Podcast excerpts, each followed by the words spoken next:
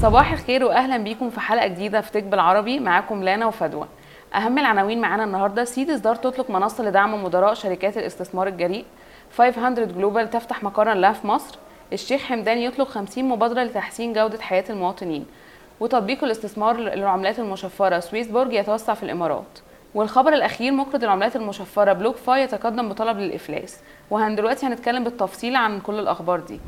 Seedstars هتطلق منصة لدعم مدراء شركات الاستثمار الجريء، المنصة هتتعاون مع مديرين ناشئين متنوعين عندهم خبرة محلية واستراتيجيات فريدة عشان يوفروا الموارد اللازمة لإطلاق صناديق جديدة وتطوير شركاتهم الاستثمارية، في الوقت نفسه هتعمل حافز للاستثمار في الشركات دي في المراحل المبكرة من خلال إن هي بتزود المستثمرين بحلول متنوعة لفئة الأصول داخل الأسواق الناشئة. والخبر الثاني معانا من مصر 500 Global هتفتتح أخيرا مقر ليها في مصر. الشركة مقرها الولايات المتحدة قررت إن هي تفتح مكتب في مصر ودخلت بالفعل في شراكة مع هيئة تنمية الصناعة تكنولوجيا المعلومات لإطلاق مجموعة من برامج الدعم للشركات الناشئة واللي هتركز على الاستثمار فيها. الشركة عينت أمل عنان بالقاهرة كشريك للإشراف على الأنشطة المتعلقة بالصفقات في مصر و 500 Global حاليا بتستثمر في مصر بقالها مدة طويلة جدا ودعمت أكتر من 60 شركة ناشئة منها MaxAB Homzmart و Breadfast وده طبعا خبر آه، كويس جدا للشركات الناشئة في مصر إن هي هيكون ليها access أسهل للحصول على الاستثمار. وقع الاتفاقية الدكتور حسام عثمان نائب الرئيس التنفيذي لهيئة تنمية صناعة تكنولوجيا المعلومات وكورتني باول الرئيس التنفيذي للعمليات والشريك الإداري ل 500 Global. المدة الاتفاقية هي ثلاث سنين وبتتضمن قيام شركة 500 Global بتأسيس مقر ليها في مصر بناء قدرات نحو 200 شركة ناشئة خلال مدة الاتفاقية اللي هي ثلاث سنين بالإضافة لتأسيس صندوق للاستثمار في الشركات الناشئة بمصر. الخبر الثالث معانا من الإمارات الشيخ حمدان يطلق 50 مبادرة لتحسين جودة حياة المواطنين. اللجنة العليا للتنمية وشؤون المواطنين أعلنت عن 50 مبادرة لتوفير كل سبل الدعم للمواطنين بمختلف فئاتهم وشرائحهم العمرية وده من خلال استراتيجية عمل محددة بتقوم على مجموعة من المحاور اللي بتهتم بكل ما يخص المواطنين واللجنة دي هتتابع ملفات الخدمات الاجتماعية مع الجهات المعنية لضمان تقديم خدمات متطورة ومتكاملة للمواطنين بالإضافة لإطلاق واعتماد مجموعة شاملة من المبادرات.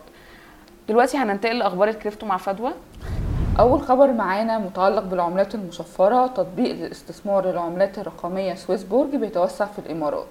بيوفر التطبيق ده مجال واسع لمستثمري العملات المشفرة لأول مرة وده بسبب ارتباطه بمنصات معروفة وكبيرة زي Binance و Kraken وإل ماكس بنظام إدارة الطلبات.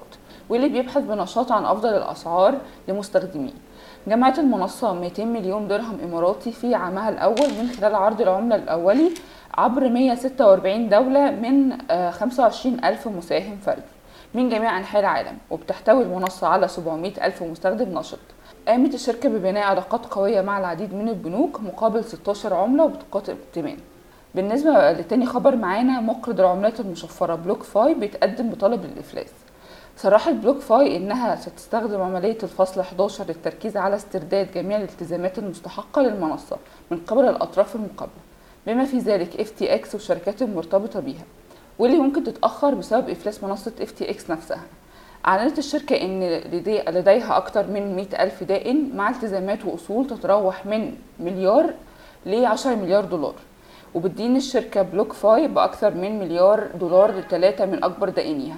بما فيهم 30 مليون دولار آه لم يتم دفعها لهيئة الأوراق المالية والبورصات الأمريكية كجزء من تسوية 100 مليون دولار اللي تم الإعلان عنها في فبراير. وفقا لإيداع إفلاس الشركة. وبكده نكون وصلنا لنهاية آه نشرتنا النهاردة. كان معاكم فدوى فخري ولانا ونشوفكم في حلقة جديدة بكرة من برنامج Tech بالعربي إن شاء الله.